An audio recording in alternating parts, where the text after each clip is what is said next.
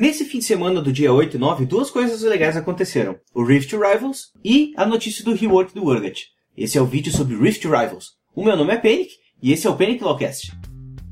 Pessoal, dessa vez eu vou fazer um cast um pouco mais aberto, como eu já andei fazendo alguns e gravando para vocês, em que eu vou falar um pouco sobre Rift Rivals, é, que foi denominado como a Libertadores do LoL. A ideia do, do campeonato em si é boa. Em vários lugares do mundo a gente teve servidores se enfrentando e principalmente aqueles servidores que tinham algum tipo de rivalidade. Uma parte que eu gostei muito disso é que não teve um time do CBLOL, mas dois times. Dois times representando o Brasil. E esse já é um ponto que eu quero destacar, porque eu achei que foi uma coisa muito legal de acontecer. A gente tem a oportunidade de torcedores de dois times diferentes torcerem para aqueles times, no entanto, os dois representando o Brasil. Eu não sei se isso é realmente melhor do que um formato de seleção brasileira, como é no All-Star, talvez até seja. Mas eu gostei dessa ideia de os dois times se ajudarem em termos e eles disputarem as partidas MD5 alternados. Achei que foi bem legal. Então, se você não assistiu Rift Rivals, eu vou falar isso várias vezes.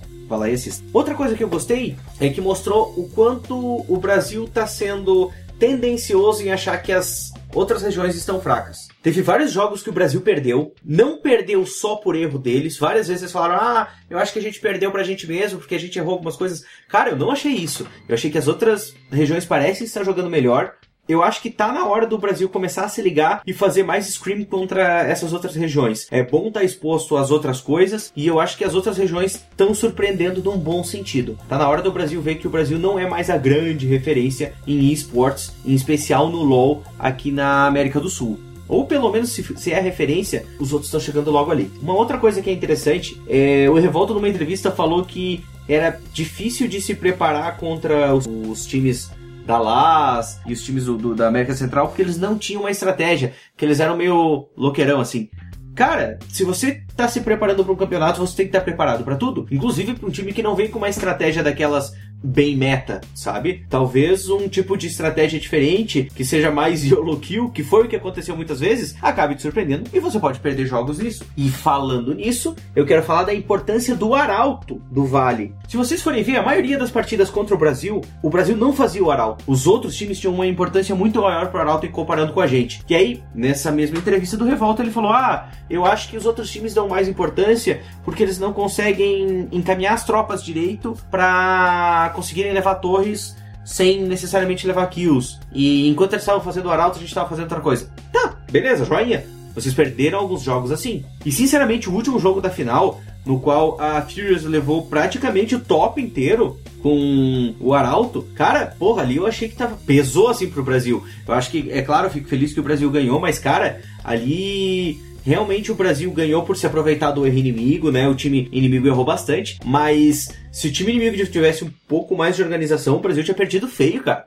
Perdido feio mesmo. O Rift Rivals eu acho que deixou algumas coisas importantes pra gente. Primeiro, eu acho que ele não foi tão explorado, pelo menos pelo nosso público, como devia. Na final ali, eu tava vendo pelo YouTube, tinha 55 mil viewers, o que levando em consideração com os jogos mais clássicos, tipo Pain e Cage, às vezes dá isso também.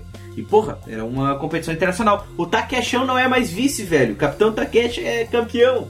Entendeu? Então eu acho que não foi bem divulgado. Outra coisa, o Brasil tem que descer do salto para falar com esses outros servidores aqui da América Latina, porque eles estão ali, eles mostraram a força deles. Eu acho que a gente tem muito a aprender com eles. Eu acho também que o Arauto pode ser um ponto muito importante na vitória dentro do CBLOL e que não estava sendo explorado. Talvez a gente pode esperar agora que o Arauto seja melhor explorado. Os times brasileiros têm que estar mais preparados para estratégias diversas e, além disso, ter dois times do Brasil representando o Brasil numa competição internacional. É isso aí, pessoal. Eu recomendo que vocês vão lá e assistam. Tem no canal do LoL Esports Brasil para acompanhar todos os jogos do Rift Rivals. Eu acho que a gente tem muito a ganhar em assistir esses jogos, entender um pouco, pelo menos ver esses jogos com outros olhos, né? A gente tem bastante coisa interessante. E vão lá, dê uma conferida. Vale a pena. Mas eu quero que vocês também deem uma conferida lá no meu conteúdo, que você pode ver tanto no youtube.com.br como no soundcloud.com.br onde você pode baixar esses áudios para ouvir offline. Se você quiser falar comigo, você pode ir pelo twitter.com.br ou pelo facebook.com.br Eu costumo responder nos dois e eu acho que a gente pode fazer uma discussão legal. Eu estou pensando seriamente em fazer uma live e discutir algum tema com vocês. Eu acho que isso talvez seria uma coisa que funcionaria bem.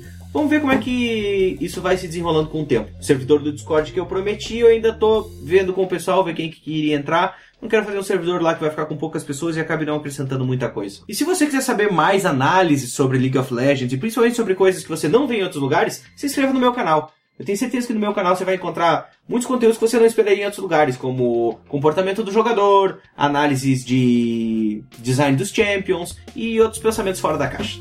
Certo, povo? Como sempre, eu lhes desejo boa sorte e que se divirtam nos campos da justiça.